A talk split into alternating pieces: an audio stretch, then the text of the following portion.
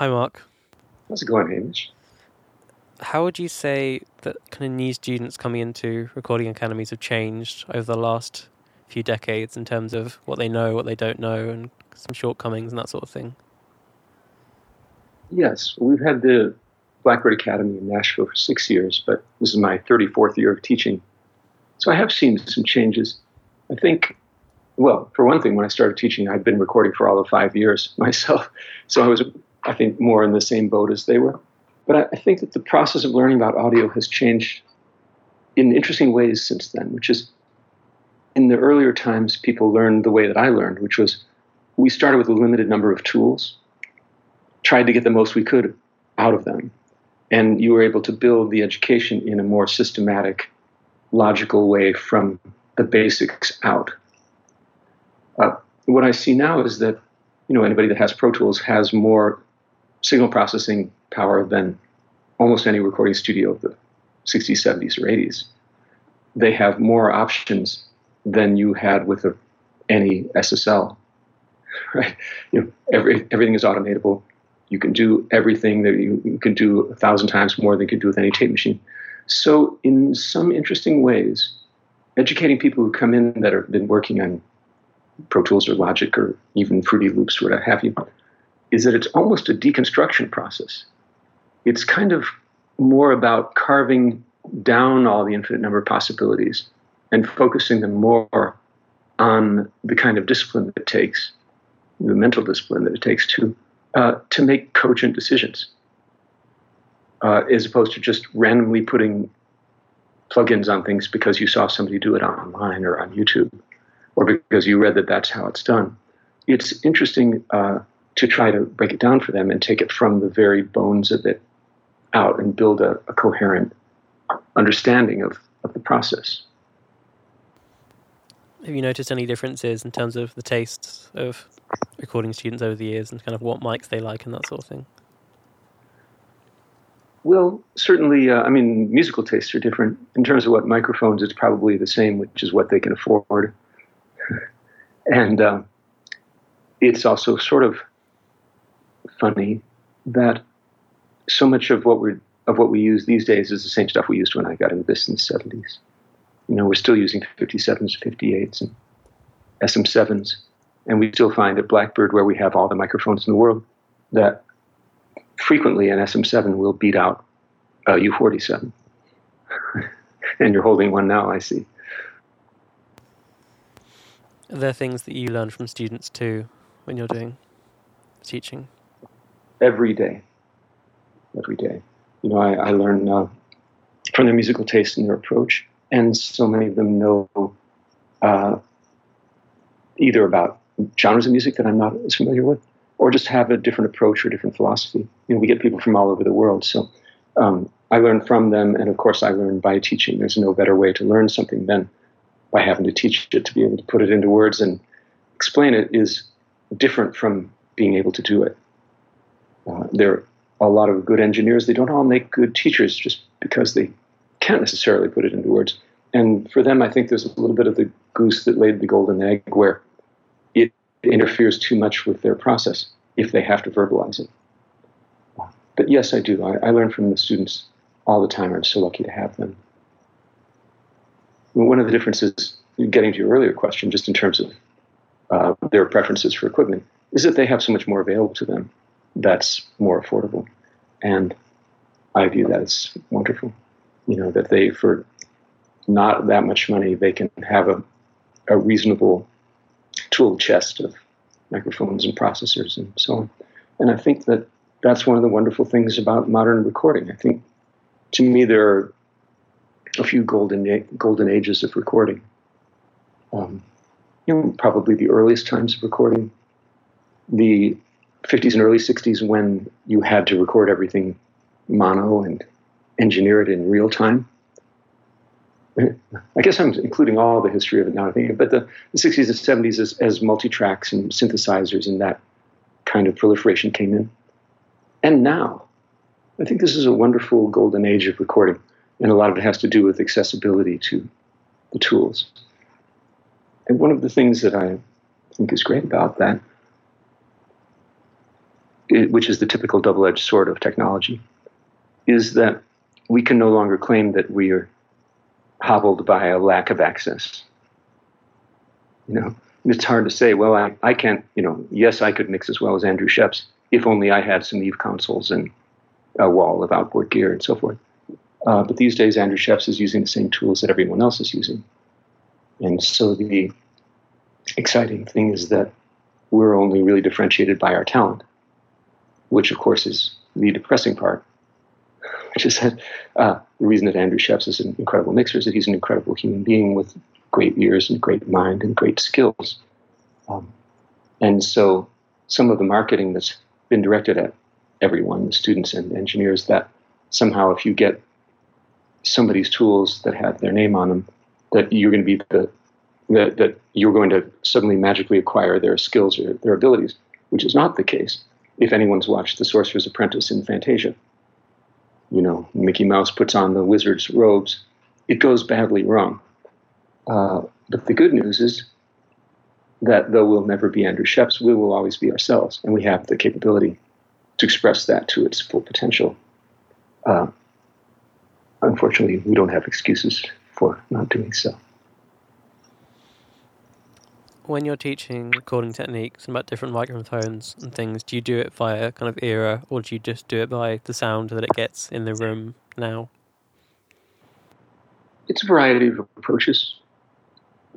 Uh, one of the things that we're able to do since our classroom is a recording studio is I can put a lot of microphones up in a room outside of the students and route it to their individual Pro Tools systems so that they can compare microphones without confirmation bias, without knowing that one is a U47 and therefore is supposedly greater than a, a Nady microphone that I use that's $14. So uh, we do these shootouts between microphones, and it's interesting for them to have to compare sounds, first of all, to use their ears and not use the kind of prejudgments that we get uh, from our visual system taking over or from the marketing system having taken over. So um, we don't really approach it by genres and, or, or by eras. It's really just more by individual cases.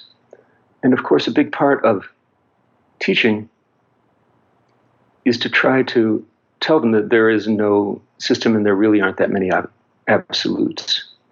Uh, by there is no system, I mean there are no preset recipes that are going to work for everything.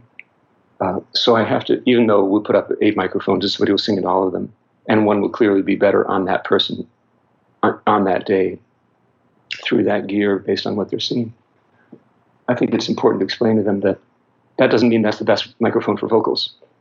And so when we when we repeat it enough, we start to realize that it's all context dependent, and that even uh, people who've been recording for a long time don't don't necessarily work just from some recipe.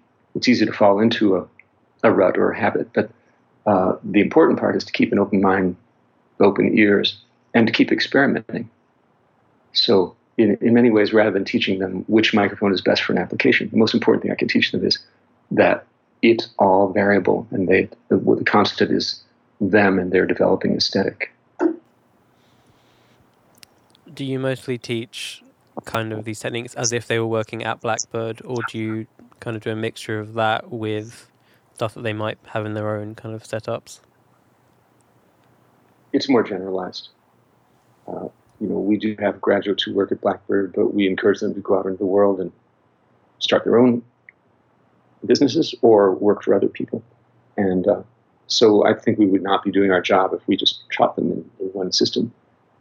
The uh, the class, which is a six month program, is split by usually two week intervals where they're in the classroom with me for two weeks learning things, and then they go into the studio and apply it for two weeks with other teachers who teach them other ways of doing things. Jeremy Cottrell and Kevin Betker, who are uh, excellent, experienced engineers.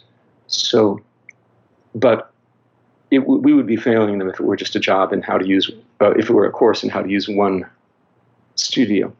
Uh, and that's partly my job is to give them enough generalized theory and enough uh, non-specific direction that they can apply it to whatever they might end up doing, and they go everywhere. They might be doing video games or doing live sound or working in a big studio or having their own studio or editing samples or making EDM or being an artist and all the other things that they do.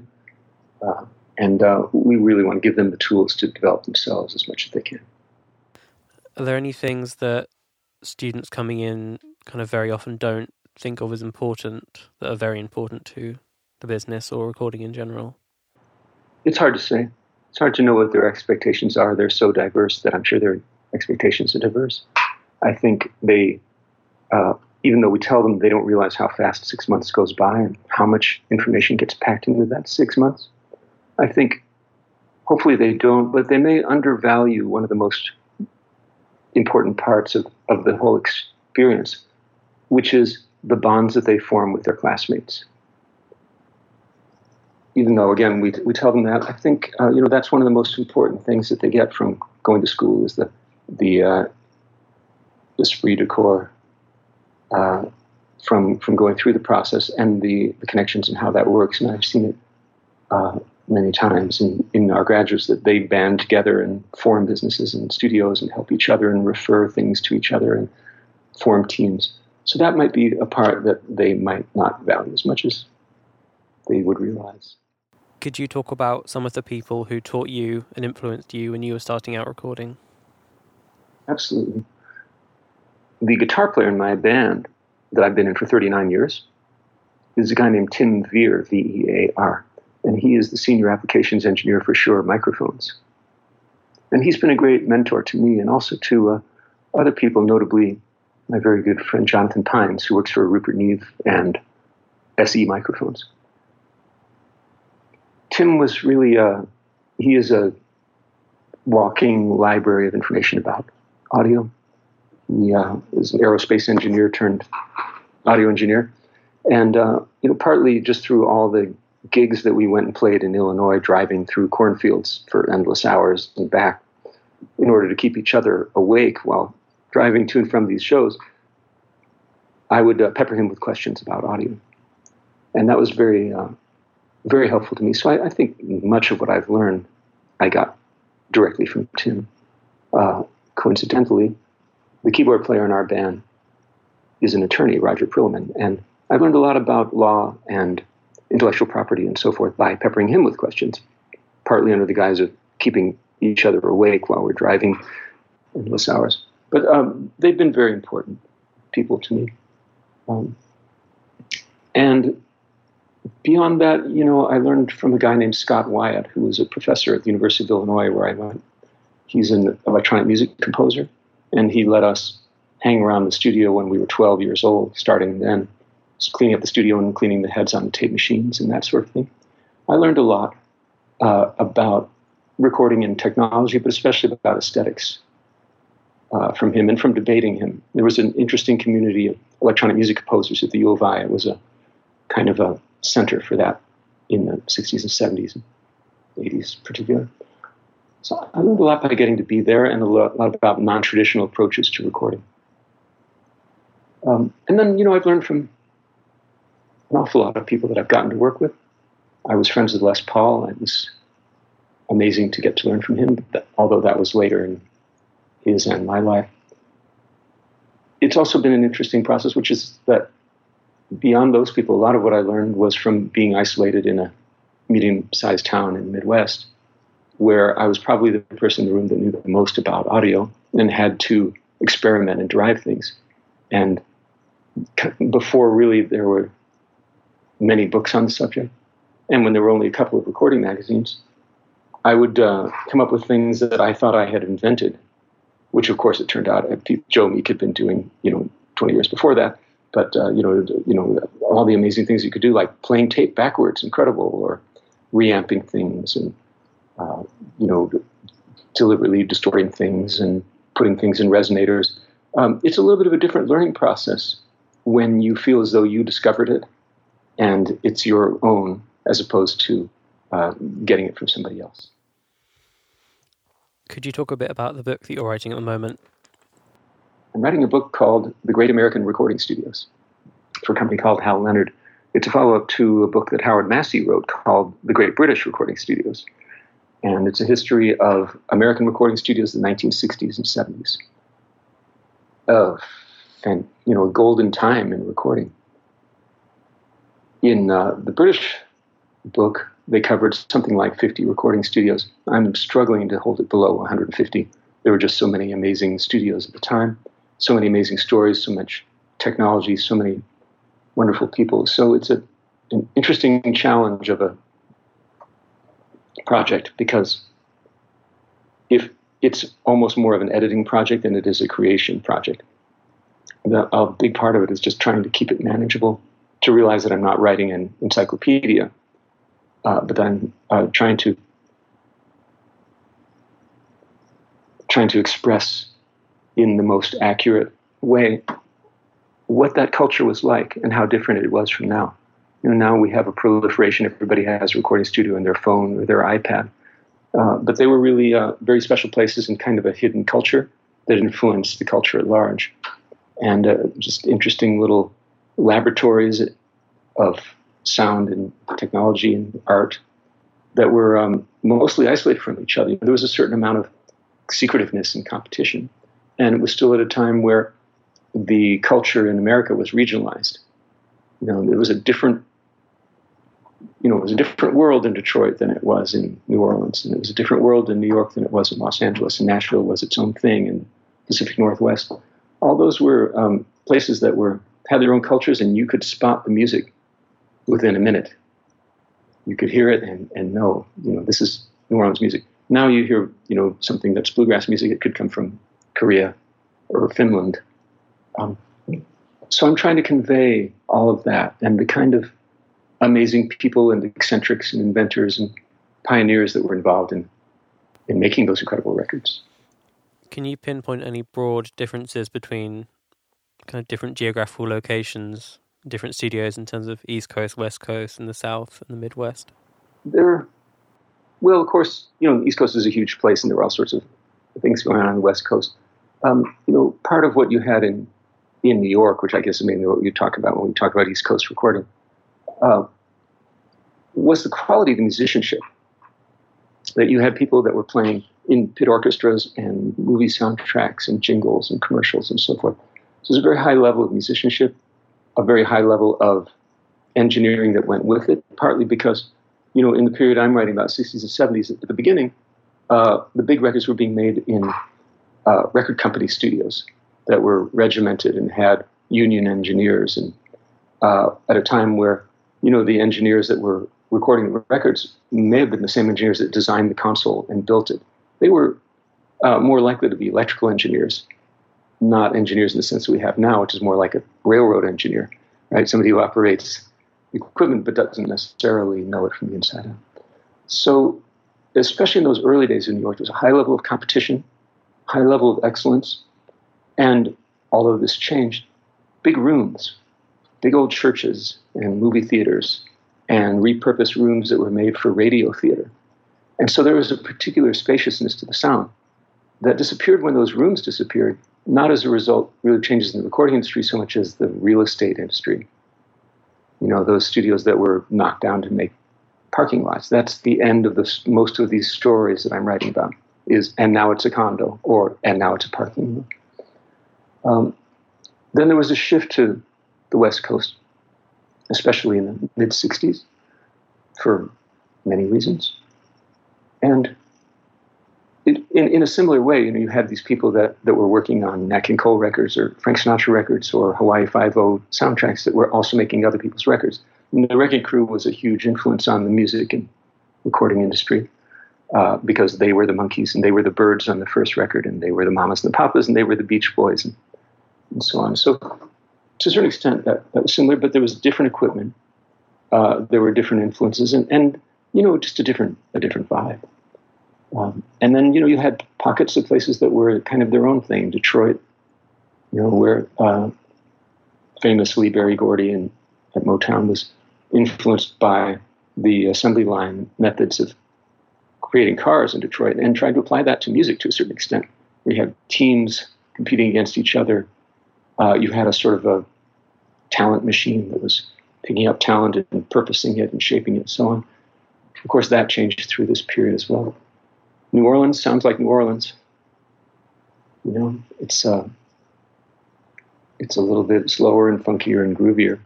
Uh, it has to do with I have a couple of unconventional theories about the things that shape recording. and one of them in, in respect to New Orleans is I think one of the things that changed the sound and feel of music and recordings was air conditioning. I think a lot of stuff, the way it feels, the way it sounds in the South, you can hear that it was really hot in the studio. They either didn't have um, air conditioners or uh, they had to turn them off when when they were recording. And so it was, just plain hot, and you get that feeling, you get the, the sound. It's, it's you know it's the lifestyle. I mean, it, it's I'm I may be romanticizing a little bit or stereotyping a bit, but I've been in Memphis sessions that are pretty much the same as they were then. Which everybody shows up when they feel like it. They eat a bunch of Southern food. It's pretty hot. Everybody's really relaxed. They kind of just somebody picks up an instrument, starts playing, everybody joins in, and then a beautiful masterpiece materializes in the air in front of you that will live forever. And then you eat more potato salad and hang out a little bit more, and people drift in and out. And you can feel that in the music. You know, that, that doesn't happen that way in a New York studio where there are union rules and the musicians are, are union and everything has to be as efficient as possible and everybody's on the clock and so forth. You know, uh, while I'm on my unconventional theories of why, how recording changed, one of the, a couple other things that I think change the sound of and the feel of recording. Uh, one is obviously the drum booth and isolation of musicians and headphones. You know, it's really uh, interesting. Uh, one of the things I play on one of the first days in class for the students is uh, the session of Frank Sinatra recording. It was a very good year, and it's him in a big studio with a full orchestra, and incidentally, a bleacher full of celebrities staring at him while he's recording, and it's all being recorded and mixed live that gives you a certain, uh, probably more correct priority, which is the vocal ends up being the most important thing. The orchestra is following the vocal and playing to it. If anybody plays louder than Frank, they're fired. And the room, the function of the room is to blend the music. The room is a mixer. As you get into multi-track recording, where we can isolate the elements of the performance, even if it's happening in real time, uh, and everybody has their own headphone mix, and the drummer just hears the drums, and you know who everybody else hears more me, they hear themselves. Uh, you get to these situations as we often have now, where you program it, you build it, you make the track, you fill it up, and then you do the vocals last. And I think it's inverted priority. Everything should follow the, the vocals for a sort of simple biological reason that as humans, we're most tuned into human communication in the form of speech. You know, our brains are oriented that way, our ears are oriented that way. Uh, add to that a metronome, where the musicians are having to stay with click. Um, and then another uh, theory that I have about this is um, I think there was a, a, big change when the guitar tuner came in. If you listen to Beatles outtakes, before they're playing, they'll strum a few notes on the guitar. Those guitars are horribly out of tune uh, paperback writer. Those guitars are terribly out of tune. The D string is way flat on the signature riff. Um, we, we accept it because that's how it's always been, and it sounds like it was a monument that was discovered, not something that was created. Anyone these days would say, "Oh, stop, stop, stop, stop, stop, stop," uh, you all tune your guitars, and they would get them all to you know A440 correctly. There's a very different feel of music when it's all in tune with itself. And it's not always pleasant. You know, when things are wider tonally, it feels different and it gets a little spikier and it gets a little wider in its tonality. And things can stand out more in a mix because our ear can separate them when they're in a different tuning. So I think all these things that make us maybe more comfortable and make us feel like we're doing it right, like a metronome or a click track, like same thing, a metronome or uh, you know a guitar tune, may not necessarily be the best thing for music. We should feel free to ignore them these days. Are there any big differences in terms of technology between the different cities? To a certain extent, there were, there were some differences in technology, and um, you know, especially in the earlier days when Columbia made their own consoles and RCA made their own consoles, and so on. Um, it really depends on the era we're talking about. you know, Bill Putnam from Universal Audio was a big influence on everyone, uh, but especially on the West Coast, you had a lot of his consoles, Frank DeMedio's consoles, and Bob Bushnell. So there was a certain, probably a certain sound that came from that. Also, Bill Putnam was a, a, big influence on just the design and the shape of rooms and the way they would sound in chambers. But you know, he would he would consult with all kinds of people in all kinds of towns. So there's, um, so in the earlier days there were some some variations. I think this may be a little unkind, but I think that a lot of the sound of some of the southern stuff in the Muscle Shoals and Memphis and New Orleans and Miami I had to do with uh, less access to qualified technicians. I think a lot of the tape machines were out of calibration. And I think that explains a lot of what we love about the sound of the low end and the kind of thumpiness of it, and the uh, the overmodulated top end that makes it sound cool. Uh, so yes and no. You know, through the period of the 60s and 70s, once you got MCI and people could buy a, a package of a tape machine and a console and didn't have to build their own boards, it made a wider dissemination of technology, and people were more likely to be able to afford to have a studio. Uh, but it did also make for more generification. Um, then again, uh, to contradict myself for the fourth time in this statement, uh, you know, the, the tape machine and the console are only part of the equation. You know, by far the biggest shaper of the sound is the players and their instruments, you know, and the room, and the microphones have a lot to to do with that. So it's there were regional variations, but it's also interesting and a challenge in writing this book that uh, not to just say not to just keep repeating the same thing because a lot of studios know, they start out with some sort of a custom built tube thing with rotary knobs and then they went to an api or a neve or a something like it. And then later there was a proliferation of, of MCI machines in particular and, and Studers for those who could afford it.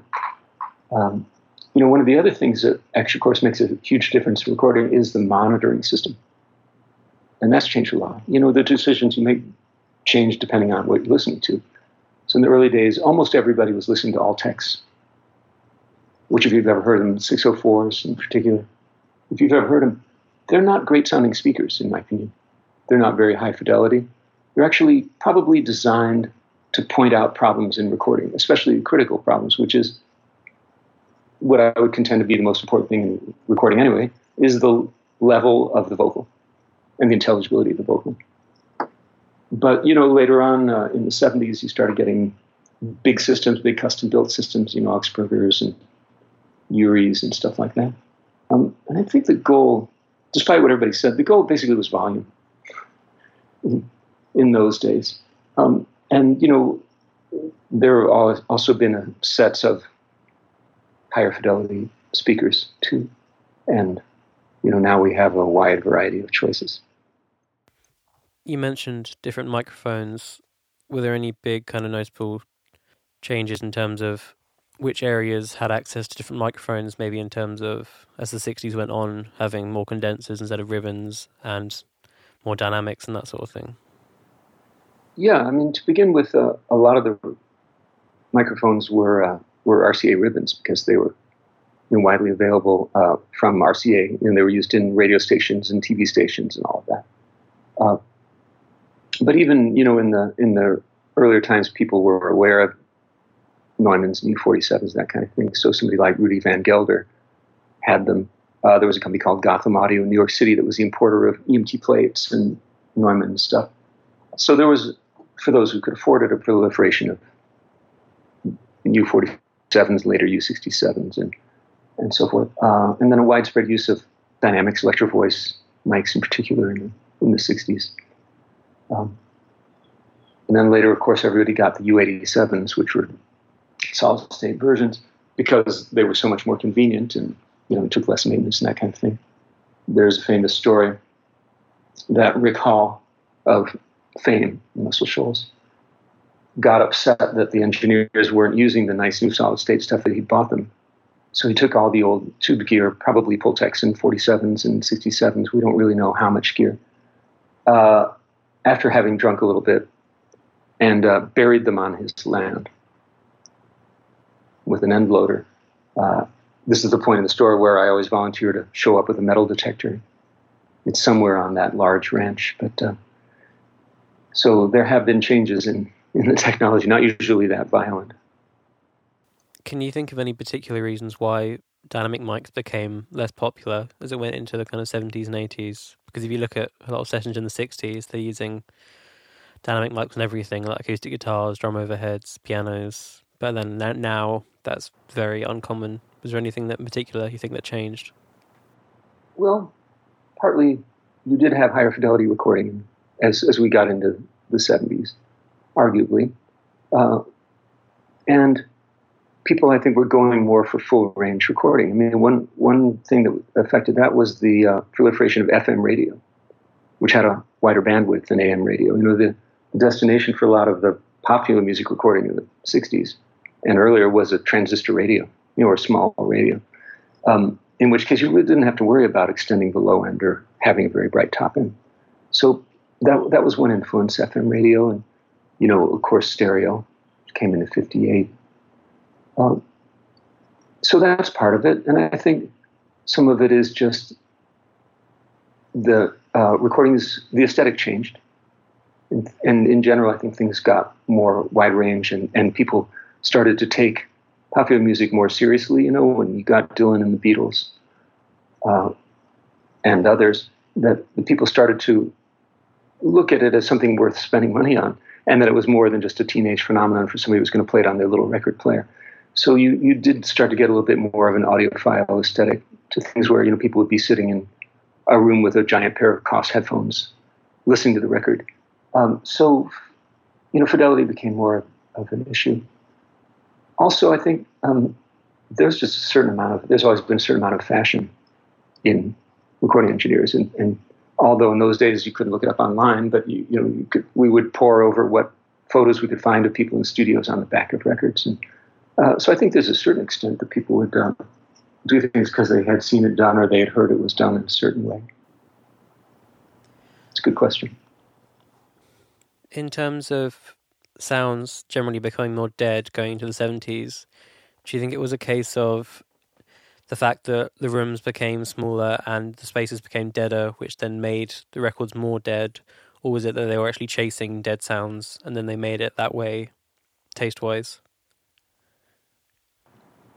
It's it's hard to say. You know, uh, aesthetics are so recursive; they always sort of come back on themselves. So, um, partly, I think it was shrinking room spaces, room sizes because of real estate prices.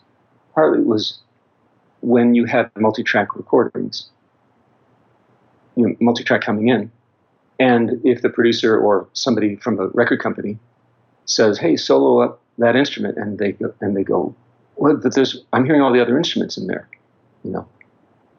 Okay, then we should put some baffles in there. We should put them in a separate room. And if it's going to be a small room, you can't use the small. You know, if it's a really small room, you can't use the acoustics of that space to your advantage. So then you deaden it up. So partly, I think it was a matter of a shifting sense of control, where if you had an orchestra and a band and a singer all in one room, you used the room as a mixer, and you tried to capture what was going on, and you could move them around, uh, but you had to get it all correct at the beginning. So partly, I think with multi-track, the idea was just you know that you could maybe have a little uh, control over the level. But later it became, well, we can do the vocal later, or we can fix the vocal later, or we can fix each part later. And when you have that control, there's a tendency to want to exercise it, whether it's good for the music or not.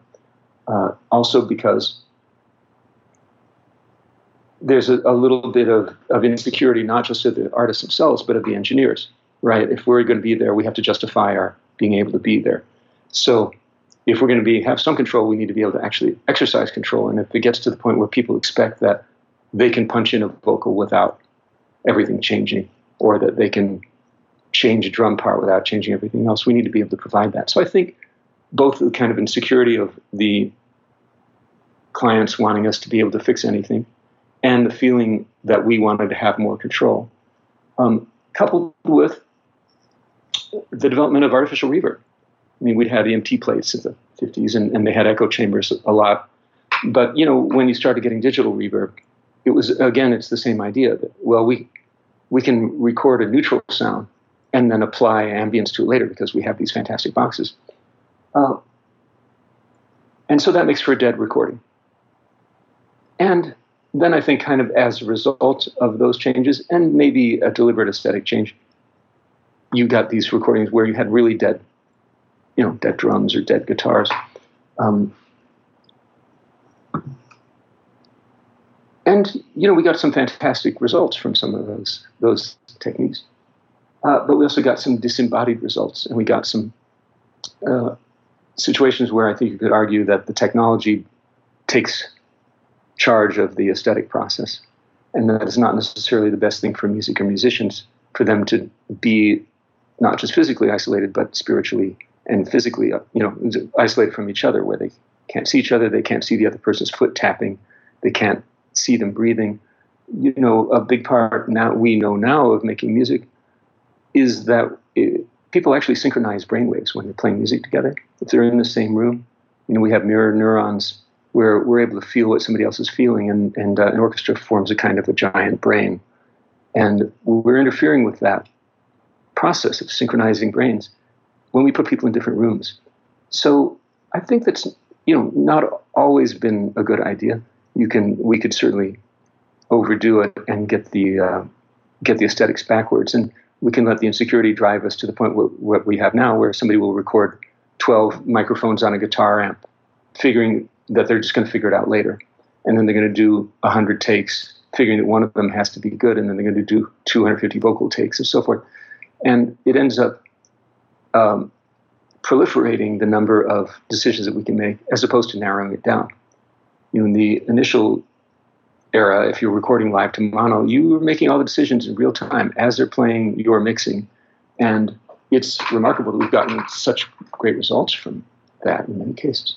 Um, and it's cool to have options, but we can have so many options that we just get paralyzed or that we keep getting farther and farther away from the goal rather than uh, boiling it down to what will eventually be the song. So that was a little bit more than you'd asked, but I think uh, you know, I, I, think it's all part of what we've had since the beginning of recording, which is the interplay between art and technology and commerce. And those things are always pushing each other in different directions. And, uh, you know, the, the technology has changed the sound of music since the Edison gramophone. You mentioned reverb before. Do you think there are any things influenced whether different studios would use plate reverbs or spring reverbs or actual echo chambers? Yeah, I, I do think the sound of, of, many studios was defined by the sound of their echo or reverb. Um, and partly it was what they could afford or what they had available to them. You know, the nice thing about some of those New York studios, they had big stairways, staircases that they could put a speaker and microphones in. Um, you know, it's a it's a beautiful aspect of recording a, a live chamber. There, you know, they've just come out with the UAD version of the Capitol Chambers, uh, but it's a you know there's something beautiful about the randomness of a real room, and uh, the particular qualities of a real room. So the sound of a real chamber is, is a real can be a real defining sound of the studio. Uh, plates also, but the thing about plates is that they have to be properly tuned, meaning you, you have to tension the plate in such a way that it, uh, you know, how you tension it gives you different sounds. Also, uh, the, te- the temperature and humidity of where it is and how it's been cared for. And of course, springs were more affordable and had a particular sound to them. So I'm friends with a great engineer named Chris Huston, who has had an amazing history. Uh, but he recorded uh, the original version of It's Man's World, James Brown. Reverb is beautiful on it, and it's a, it's a Fisher spring, which you would never guess. Uh, so yeah, I do think that all those choices and then the combinations of them and everybody's techniques, you know, into like would they delay the plate or the chamber and and what were they using and what mics and speakers did they have? All those things really contribute to the, the sound of it. You know, it's another one of those primary senses that a human has um, that we may not even be aware of. That in, in our brain, we're always analyzing the space that we're in. Um, it's part of self-preservation as our hearing is. And uh, so it's, it's actually an important uh, it's an important factor in recordings. You know the the sensation of space, the perception of space. If it's all right with you, I'd like to go through some of your kind of personal favorite mics and techniques. I mean, of, of course, it varies through session to session, but in terms of just things that you go back to a lot and that sort of thing, maybe if we start with the drums, kind of standard rock session, what are some of your go-to favorite mics and techniques? These days, I often start with a Sennheiser 602 in the bass drum. I just love the what it does. Uh, and for an inside bass drum microphone, it gives the attack the way I'd like to hear it. If not, uh, a Beta 52, uh, or sometimes an RE20 or Sennheiser 441. I don't use outside bass drum microphones anymore. I have a fairly sort of signature technique that I try to brainwash all the students into using, which is I take a eight gallon water bottle, I put it right in front of the bass drum, and I hang a microphone about three inches off the bottom of it by its cable. I should emphasize empty water bottle. And it's a resonator. And then I low pass filter it about somewhere between 80 and 120 hertz. And it makes the bass drum uh, resonate beautiful way in, in the low end and it makes an acoustic bass drum sound like an 808. I am usually of the mindset to get most of the drum, the rest of the drum sound other than the bass drum, uh, from the overheads, as opposed to the overheads being cymbal microphones. I use a wide variety of things for overheads. It goes anywhere from a single U47, a single Coles 4038, uh, a single RCA microphone, could be a 77. We have wonderful mics at Blackbird, so sometimes a KU3. Uh, sometimes it's a, a, mono ribbon, and then on either side of it, pointed down into the kit about 45 degrees, either a pair of U67s, because we can, they're wonderful. Uh, what I've been using lately is something that I learned from George Massenburg, which is a beautiful microphone called a Sanken CU41. It's a dual diaphragm condenser microphone, solid state. It is just absolutely uh, beautifully smooth and, and lush. And it, it the cymbals uh, don't sound harsh through it. It's also a wonderful acoustic guitar microphone, a wonderful vocal mic, and a wonderful piano microphone. It's getting very expensive to work at Blackbird because now I have to. I have a bunch more microphones on my list of the hundreds of mics to add to the hundreds of mics that I already have. Anyhow, Sanken CU41, marvelous uh, I mic the hi hat with a Sony ECM55, which is lavalier, and I do it out of superstition. If I don't mic the hi hat, then I know I'm going to need it, so I mic it so I can disable it and hide it. Uh, for snare drum, I used to do top and bottom and all that sort of thing. I generally use a 414 pointed at the side of the shell, slightly closer to the top head than the bottom head pretty close in and sometimes supercardioid. And I just move it up and down to balance the top head versus the bottom head. The overheads catch the diaphragmatic motion of the head going up and down. Uh, so what I'm going for is the fatness that comes off of the shell to be able to add that in. Tom toms, all sorts of stuff. Uh, when they're around, I love the Josephson E22 microphones that were built for Steve Albini originally. Wonderful microphones. I've been known to use 421s. I don't anymore because I think they sound great on tom toms and make cymbals sound horrid. Um, in my own studio, I often use really cheap MXL 2001s, large capsule condensers with a pad on. I just like the way they sound. My basic goal is to mic everything so I don't have to EQ them.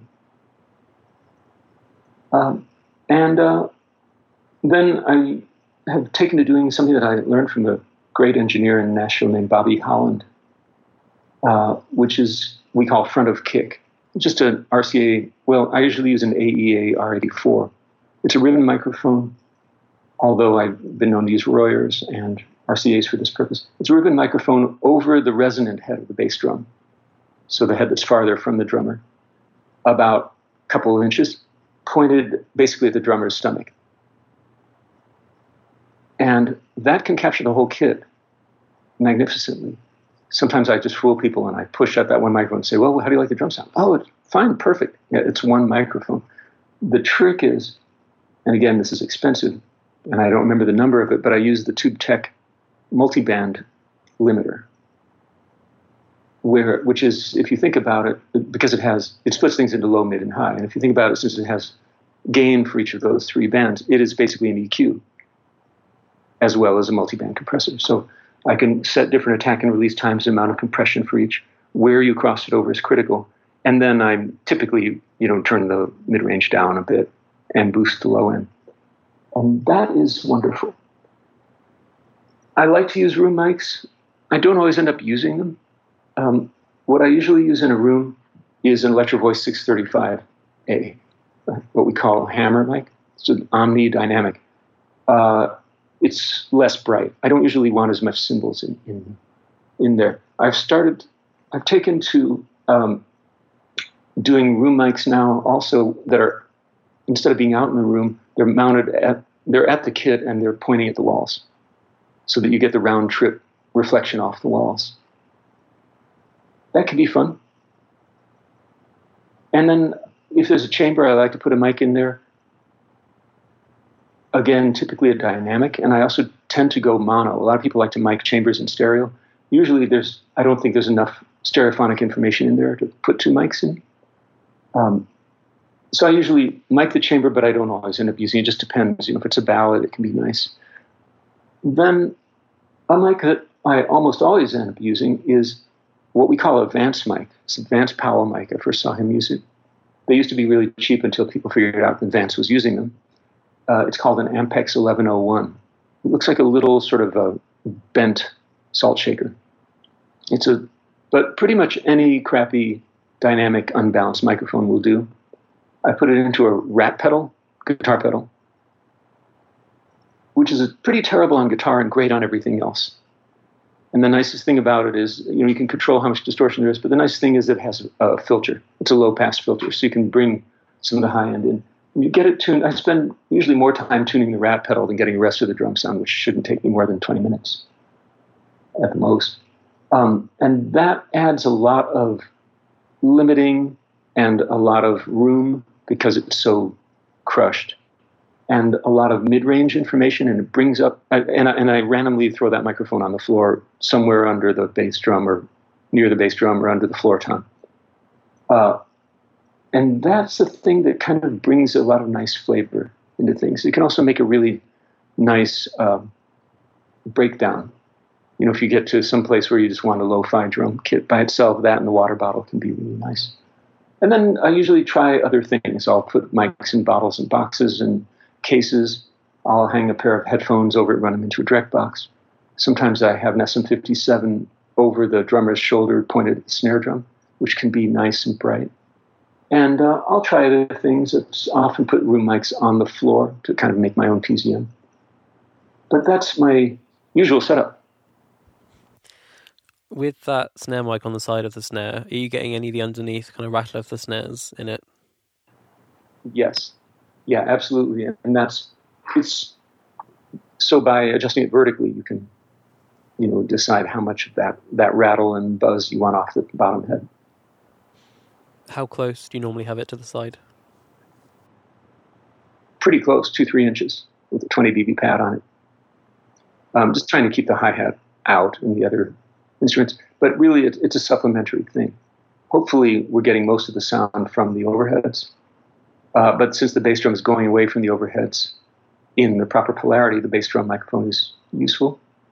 And then the, the others are really for supplementation if you're trying to get a lot of the snare sound from the overhead, where do you normally place it? If it's just mono, there, um, if, whether it's mono or stereo, I usually have them in kind of close together as possible. Sometimes I use a Shure VP88, which is middle side mic. Um, and kind of inconveniently, it's usually essentially right in front of the drummer's head and slightly over. And if you look at the 60s pictures, they often had a microphone that was basically right in front of their forehead. Uh, they were fairly low the main thing is if they have the cymbals high, you don't want it to be in a case where it might hear the cymbals inverting if they're swinging. So it needs to be either above or below the cymbals, typically slightly above. Uh, but when you're trying to get most of the drum sound from the, the overheads, the placement is really critical. So, you know, you can move them forward to get more of the toms, you can move them up to get more of the room, you can balance the snare by pointing them a little bit more uh, straight up and down. So the there's a certain amount of running in and out and, and uh, moving the mics by degrees to get it correct. Do you ever have problems with drummers hitting a mic there, especially if it's a Coles or something? Uh, yeah, I try to tell them not to. And and you know I, will watch them drum, and I might choose a, a less expensive microphone if they're wild.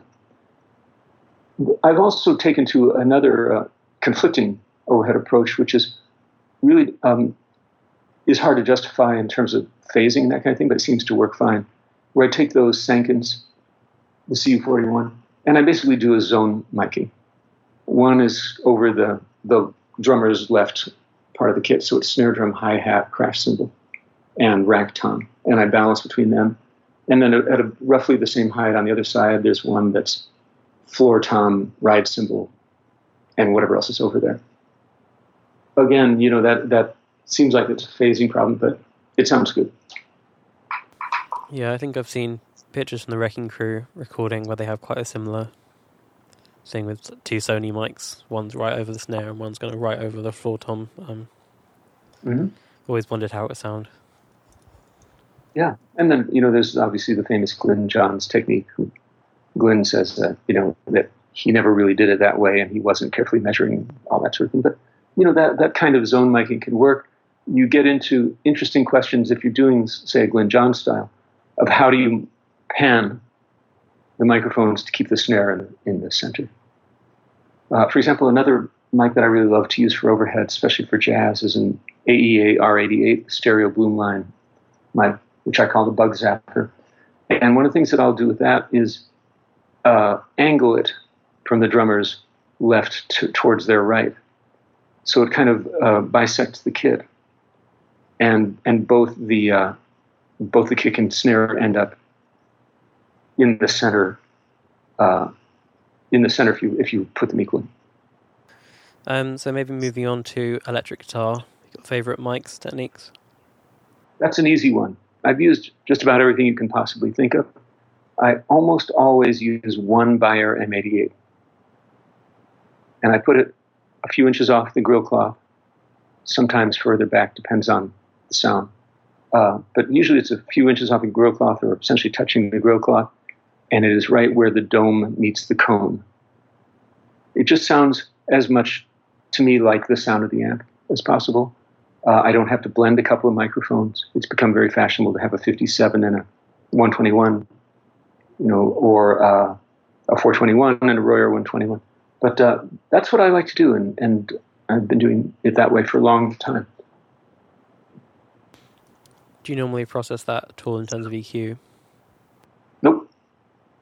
My, my general goal is to not use equalizers. So that, uh, I go for things that sound the way I like them to sound without manipulation. Uh, I will, you know, if it's in a decent room and it's the kind of sound that can stand it, I'll typically have a room mic also, you know, 67 or something like that. Um, partly for communication with the guitar player if they're in there with the amp, and partly just to have a little bit of ambience that I can pan or not. Why do you think electric guitar miking has changed so much over time? Because if you look at a lot of pictures from the 60s, the techniques compared to now are totally different. Well, the goal is different, the volume is different, the gear is different, the aesthetics are different. Um, and and also the level of control. Again, there's that blending versus isolating thing. So it's, it's a little bit of everything. I think people can get in trouble with proximity effect, especially with ribbons. Um, I, I just feel as though if you're using a technique that requires you to do a lot of carving, then you should probably improve the technique. But of course, as I said, you know, it's it's really what you want to hear. So it's you know the question is what are you what are you looking to uh, to get? And it's just uh, I, I, love that. I will occasionally mic the strings of the electric guitar, even if it's a solid body guitar. Blend that in. That can be that can be a pleasing texture. What about acoustic guitar? Pretty variable, um, because again, we're at Blackbird, and I have some of my own mics. I mean, uh, there's nothing like a, a, small capsule Neumann tube mic. I love a KM54 nickel capsule microphone. It's a beautiful thing. Uh, and now I'm not going to remember the number, but there's a mic tech. It's called a C5, I think, which is a, a little KM 84 like microphone. That's a lovely acoustic guitar microphone. Um, there are, uh, I, I, love an SM2, which is basically a stereo 256 Neumann. I, I, do like stereo microphones on acoustic guitars, but I don't like wide placement of two mono microphones. I think it does become a phasing problem because all guitar players move around while they're playing. So I, I like a single point, you know, Blumlein or XY microphone. So an SM2 is beautiful, an SM69 is beautiful. Uh, the mic that I most often use on acoustic guitar is a little surprising. It's that Shure VP88 that I mentioned. It's a middle side, modern stereo microphone. And uh, it just really works for me. I love the sound of it. But I do like to experiment. It's uh, You alluded to this earlier, but you know? Nothing wrong with an SM57 on acoustic guitar. It's surprising. Uh, I could see all my hi fi friends frowning in, in my mind. But, you know, um, there are really so many different approaches to that. And, of course, to where you put it. And it's because the acoustic guitar can full, fill so many roles. You know, if we're doing a solo acoustic guitar recording, that's completely different from an overdub. And if it's an overdub, it really depends what we're trying to fit it into and how. Uh, and there are so many other variables that I'll go to besides the microphone, like the pick and the strings in the guitar and the placement of the guitar and player and so forth. Have you tried the 441 on acoustic? I think so. It's I love that thing, especially on electric bass guitar. Uh, but yeah, Sennheiser 441. That's a beautiful, underused microphone. It's it's a beautiful uh, vocal mic where people like to use SM7s. It's it's similar in that way that it's uh, it has very smooth and uh, upper mid range and high end. I do love the sound of those things, and they have more output than an SM7. I'm trying to turn everyone onto them onto acoustic guitars because they're one of my favorite acoustic mics. I never see anyone using them. Yeah. yeah, yeah, it's a beautiful thing. Do you have any techniques for recording someone singing at the same time as playing acoustic? Yes sometimes I'll take a single Blumlein microphone or create a Blumlein pair. So I'll have a figure eight mic that's pointing at, at the guitar with the dead with the null pointing at their mouth, and vice versa, another one pointing at their mouth. Uh, and that can work nicely.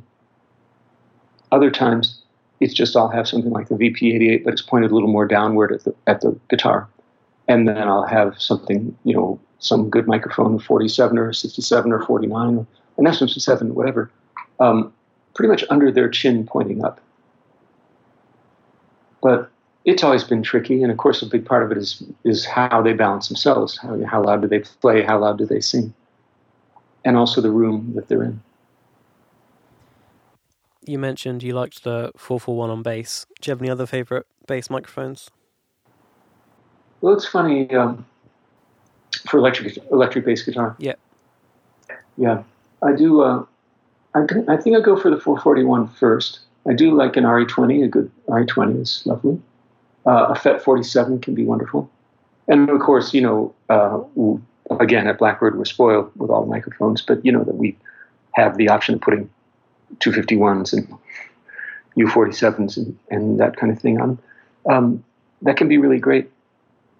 I don't always use a bass amp. Uh, it's funny, uh, at Blackbird and in my, in my studio too, the bass amp of choice usually is an Ampeg B15 flip top. And I look at that as kind of a fuzz box. Typically, it's sort of supplementary to the DI sound. Then again, there are players who uh, refuse to use a DI and don't like the sound. So it's all very context driven. Do you do most of your own recording with everyone in the same room, all the amps in the same room and everything? Or do you use some isolation? it, it's highly variable. Uh, I love to have everybody in the same room. Most typically, I try to get everybody in the same room as much as possible, often with the exception of the drummer, and we isolate the amps. So that's that's how it usually ends up being sort of uh, practically. But there are times where it's you know, it, it, you know it varies. Sometimes we're overdubbing people, or we have the keyboards in a separate room, and uh, you know sometimes it's everybody in the room with a PA system. So it depends on what we're doing and how bravely the band is is willing to commit to uh, things we might not be able to uh, quote unquote fix after the fact. My argument being, well, if we get it feeling good in the first place, then we won't have to go in and do a bunch of fixing and moving things around. And it's it's one of those central questions about recording is uh, who's making the record. I think there's this, this perception that the engineer is going to make the record for you. And I think for any engineer to say to a, a musician, oh, I'll fix that for you, is an insult. Uh, I try not to use that language, you know, the, uh, because at some point they get the idea that, okay, I'm just sort of providing raw material, but you're going to make the record, you're going to tune things and time things and replace them and, and so forth. And so then it's, it's kind of out of my hands. And, um, you know, we have the capability of doing that, but we, we need to be aware, as with any technology, of the moral and ethical implications of it. Do you have any techniques for working with bleed that you've discovered over the years? Yeah, it's a funny thing working with bleed. Uh, when I record jazz, I try to have everybody in the same room as much as possible. And a lot of people would think, well, in that case, we need to get them as far apart as we can, so we'll have less bleed. Uh, but I do the opposite, which is to put them as close together as possible. The drums are in the bend of the piano. Everybody's right on top of each other. And if we're lucky, we're not wearing headphones. And then the it's not up to us to tell them how loud to play. They they they'll interact. If somebody's drowning somebody else out, everyone will know, and everybody will quiet down when it's time for somebody's solos if they're the least bit sensitive musicians. Uh, and you know, yes, we ha- so we have a lot of bleed, but we, depending on mic techniques, have enough leeway to turn something up or down or, or help it. But that way, the musicians do the mixing, and we're just capturing. And maybe if, if that you know best enhancing or something like that. So that's that's one technique. Uh, my friend Jeff Powell, who's a great engineer from Memphis, uh, worked with Glyn Johns, and they use something they call the barnstall technique, where if you got a rock and roll band, and you want them in the same room so you can have it feel like a rock and roll band. You put the drum set in the room, and you put the amplifiers right next to the drum set with baffles between them, with the front baffles of the cabinets lined up with the front of the bass drum. And you can, I mean, if they're insanely loud, it doesn't work. But if, if everybody's relatively balanced, it's remarkable how much isolation you get. I'm not even sure what the physics are, what's going on, but it does seem to work. So that's a that seems to be a valid technique as well. Um, you know, it's uh, if you think about all those great records that Sam Phillips made at Sun, and all the great records that were made in the 60s, they were not without bleed, but you can uh, you can sculpt it by where you put people and what mics you choose and where you place them uh, to get good sound bleed that enhances the recording. In particular, ribbon mics seem to work really well for that because the dull, the uh, the null, the dead side of a ribbon mic is so uh, is the deadest side of any microphone we have. So you can use that to get a fair amount of isolation. And depending on the size and the shape and the acoustics of the room, it can really be an enhancement rather than uh, something to be overcome. Moving on to piano, do you have any favorite mics for upright or grand? For grand piano, uh, my favorite is a pair of M49s, one over the bass and mid range strings where they cross, and high enough that we're hearing a fairly wide area of the piano, and then the the one over the treble side also being elevated enough that it's not just pointing into a few strings, but that it's hearing the overall area. And then I take a KM 84 with a pad on it. I usually go to the second or third hole from the player, and I put it on a very sturdy stand about an eighth of an inch off the soundboard. It's just, it was just really almost touching the soundboard. And then I compress the crap out of it with something like an 1176. Uh, because I like the big, lush, wide, spacious sound of two two condenser mics on a beautiful brand, but it can be a little bit billowy and uncentered, and that hard mid-range centered sound that the 84 gives can uh, just pan right in the middle can really uh, focus it, pull it together. Uprights, it depends. Depends how much we're going for the, uh, you know, for the hammers, and how much we're going for the strings. Uh, I, I often mic them from behind the piano if I can get at it. Sometimes I have a mic pretty much over each, each shoulder of the player. Sometimes it's, uh, you know, uh, over their head, kind of pointing in. It depends.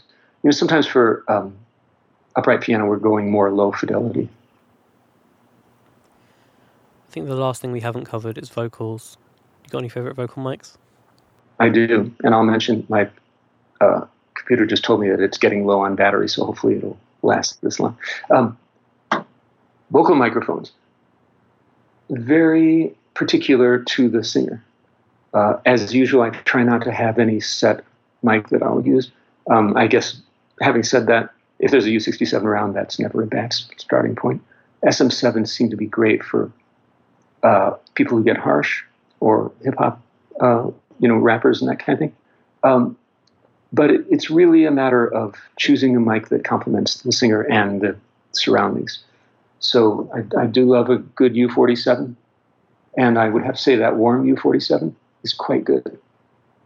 Uh, an M49 can be beautiful, you know, and then all, all this what John McBride calls the good guy microphone, sort of the big beast, you know, the C12s and 251s and that sort of thing. Um, but it's uh, it's very particular. You know, I just did a record for Warner Brothers, and we used an Electro-Voice RE10 uh, on a lot of the vocals, which is a cheapo dynamic microphone.